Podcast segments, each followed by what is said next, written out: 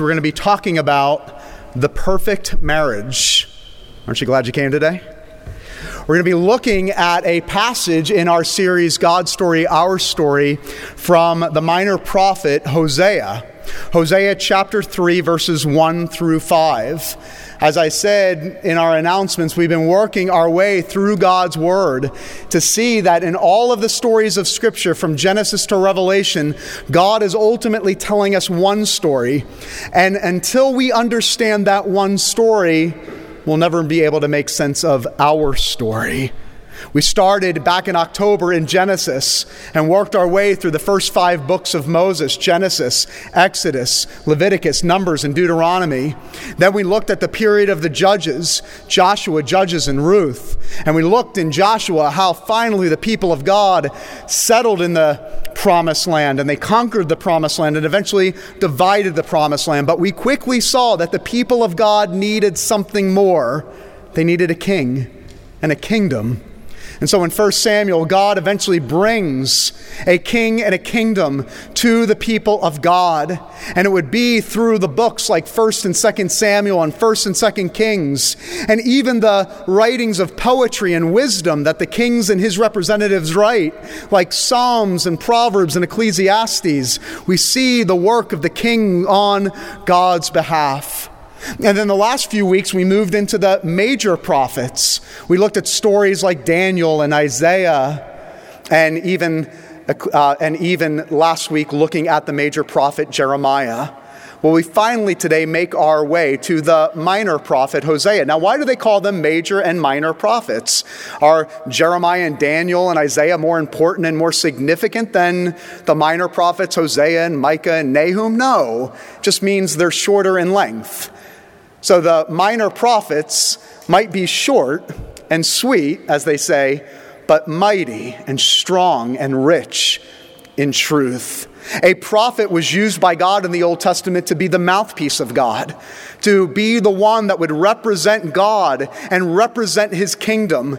And, and it was God's way of sending a prophet to be the mouthpiece of God that people would be able to look at a prophet and hear a prophet and understand who God was. And through the articulation of God's word and through the demonstration of the values of the kingdom of God, people might understand who God is, this unseen God. Hosea is the first of the minor prophets. Hosea's name means salvation, written 750 years before the coming of Christ, more than likely a contemporary of the prophet Isaiah. Hosea, uh, of the prophet Isaiah. Hosea, the minor prophet, is called to marry a woman by the name of Gomer, and even marry her knowing full well that she will eventually abandon him and turn her back on him. But he marries her anyway and eventually, the fulfillment comes true. She steps out and cheats and abandons Hosea. James Boice, the great pastor of 10th Presbyterian Church in Philadelphia, once called Hosea 3 the greatest chapter in the Bible. What can God teach us today? through this minor prophet. Hosea chapter 3, verses 1 through 5. And the Lord said to me, Go again, love a woman who is loved by another man and is an adulteress, even as the Lord loves the children of Israel, though they turn to other gods and love cakes of raisin. So I bought her for 15 shekels of silver and a homer and a lethech of barley. And I said to her, You must dwell as mine for many days, and you shall not play the whore or belong to another man. So will I also be to you. For the children of Israel shall dwell many days without a king or a prince, without sacrifice or without pillar, without ephod or household gods. Afterward, the children of Israel shall return and seek the Lord their God and David their king, and they shall come in fear to the Lord and to his goodness in the latter days.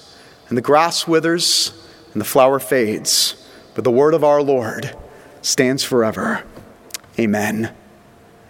An elementary art teacher gave her preschool students a simple assignment draw a picture of something that you love And the art teacher went to one girl in particular and said, What are you drawing? And she said, I'm drawing a picture of God. And the art teacher said, But we don't know what God looks like. And she said, Just you wait and see. For centuries, people have been longing to understand the character and nature of the unseen God. And particularly in the Old Testament, people knew about God and believed in God and worshiped God, but struggled through every generation to relate with this God who could not be seen. And so, God, in His grace and in His wisdom, gave us prophets, both major and minor prophets, so that they might, as I said, articulate and demonstrate the unseen God. It was as if God was saying, through you and through your word and through your ministry, people might know who I am and understand my character. And it's here in Hosea, particularly Hosea chapter 3 that God uses the analogy of marriage and the metaphor of the bridegroom to explain to us how he is the God who comes down and relates to his people. It's the analogy of marriage and the metaphor of the bridegroom that God calls us to understand how he, the unseen God, relates to his people. So, what can we learn this morning from Hosea chapter 3 concerning how God relates to his people? The first thing I want you to see in Hosea chapter 3 is that our relationship to God is like a marriage. Verse 1 Love this woman again, Gomer, even Look at the second half of verse 1. Even as the Lord loves the children of Israel, God is connecting the two. Love her in such a way and make her your wife again, just as I love the children of Israel. He's likening his relationship to his people like a marriage covenant. And this would be the theme all throughout the prophets. The theme and the analogy of marriage would be the theme all throughout the prophets. Why? Well, there are many metaphors throughout the Bible that we use concerning God.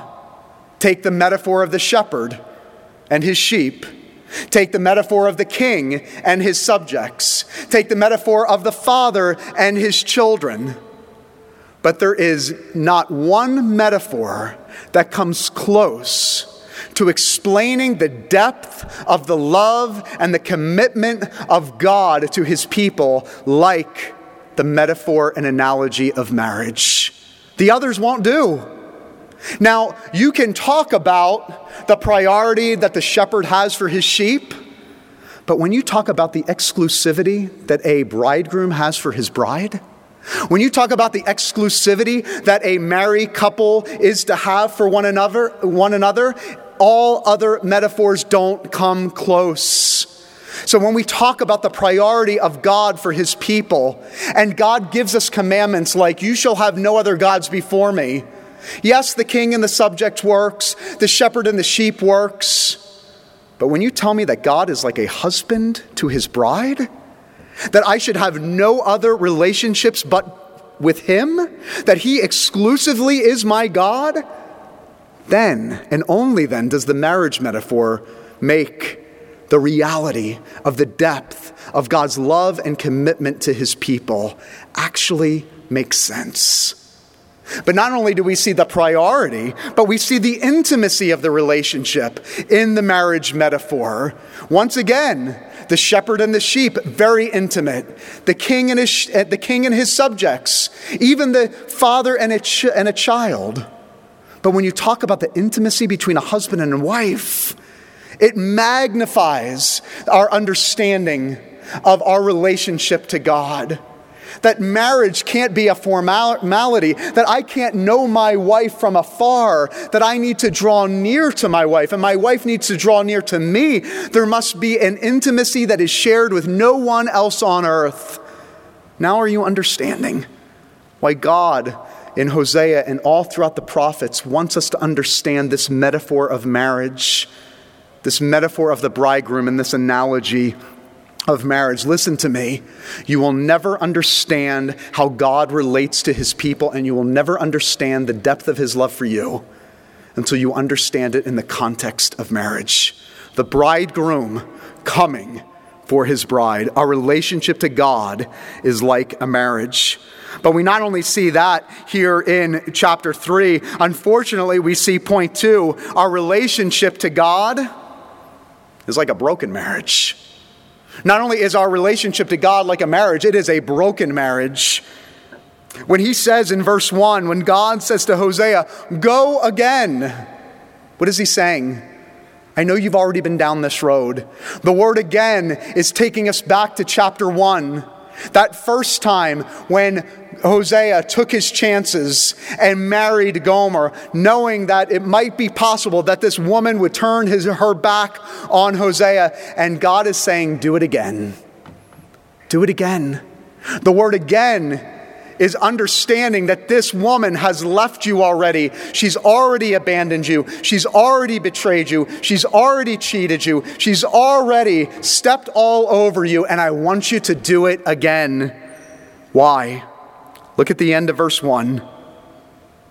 Though they turn to other gods and love cakes of raisins, once again, God is describing his relationship to his people like Hosea's marriage to Gomer. That Hosea, you will never understand and be able to proclaim, to proclaim my goodness and my love to my people until you first understand what it's like that Gomer turning her back on you is what I have to experience every day. Just as I love my people, the passage says in verse 1 though they turn away for cakes of raisins. What's God doing here? I call this divine sarcasm.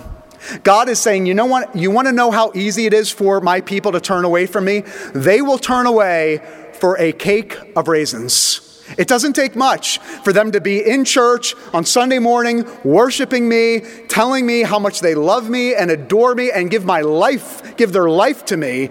And all it takes is something as simple as a cake of raisins, and they will sell themselves to the world and to things smaller than God. Hosea and the people of God at Coral Ridge and all those that are listening the way that Gomer treated Hosea is the way that God deals with and has to put up with us every single day. Our marriage and our relationship with God is like a broken marriage. Now you can understand this metaphor a little, little more now, a little more fully. When a king sees his subjects rebel, yes, he gets angry. But when a spouse has another spouse cheat on them or abandon them, that's a whole other emotion. And God is saying, This is what I deal with. This is what you put me through every single day not only like a marriage, but a broken marriage. And you can quickly see here in this passage what God is trying to do. He's raising up Hosea to be a representation of him, but he's also raising up Gomer to be a representation and a depiction of who? You and me. And before we look down on Gomer, we need to look ourselves in the mirror and say, just as Gomer abandoned the bridegroom. We abandon our bridegroom all the time. And so the question is if this is how God sees his relationship to us, if this is how God mourns and laments how quickly we are to turn away from him with things smaller than him, how in the world would God restore? This broken marriage? How would God restore a people that so quickly abandon him? Well, lastly, third thing I want you to see here is that our relationship to God is not only like a marriage and not only like a broken marriage, it is a costly marriage. Our marriage to God is expensive. What happens here? How does Hosea restore his marriage to Gomer for the second time? It says in verse 2 that he has to buy her back for 15 shekels of silver and a homer and a lethek of barley. What is happening here? We're told that Gomer had been captured and bought and enslaved. And now she was being auctioned off in the marketplace. And so, what we have here in chapter 3 is Gomer on the auction block being sold to the highest bidder. And may I just make mention how quickly the world will eat you up, chew you up, and spit you out? She left Hosea the first time thinking she would find fulfillment in the world, and now all of a sudden in chapter 3, she finds herself back, and it's like the world saying, Who wants her next? This is how easily the world will spit us up to the, back into the culture. And history tells us that an auction like this was not only public, but that the person being auctioned off would more than likely be stripped naked and so you can picture Gomer stripped naked, full of guilt and full of shame and humiliation, being auctioned off to the highest bidder. And more than likely, if you can picture in your mind this scene, Gomer closing her eyes, not wanting to face and to look at the men that were bidding on her. And can you imagine her amazement when she hears a man's voice? say five shekels, 10 shekels, 15 shekels. And her amazement when she says, I recognize that voice. What in the world is he doing here? Is he here to punish me or kill me? And to her amazement, to the highest bidder went Gomer. And that day it was Hosea and you can imagine the feeling of watching Hosea walk up to Gomer and cover her in her shame and cover her guilt and lead her out as his bride once again to be covered, to cover her nakedness and cover her guilt and cover her shame. But what a costly endeavor this was for Hosea paying an exorbitant amount of money to get his bride back, paying this great financial price. Can you imagine the social price that Hosea paid, the, the shame and the guilt, his reputation on the line?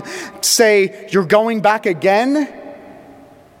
Fool me once, shame on you. Fool me twice, shame on me but willing to endure the social pressure and the emotional pressure of having to restore this relationship with his prodigal bride.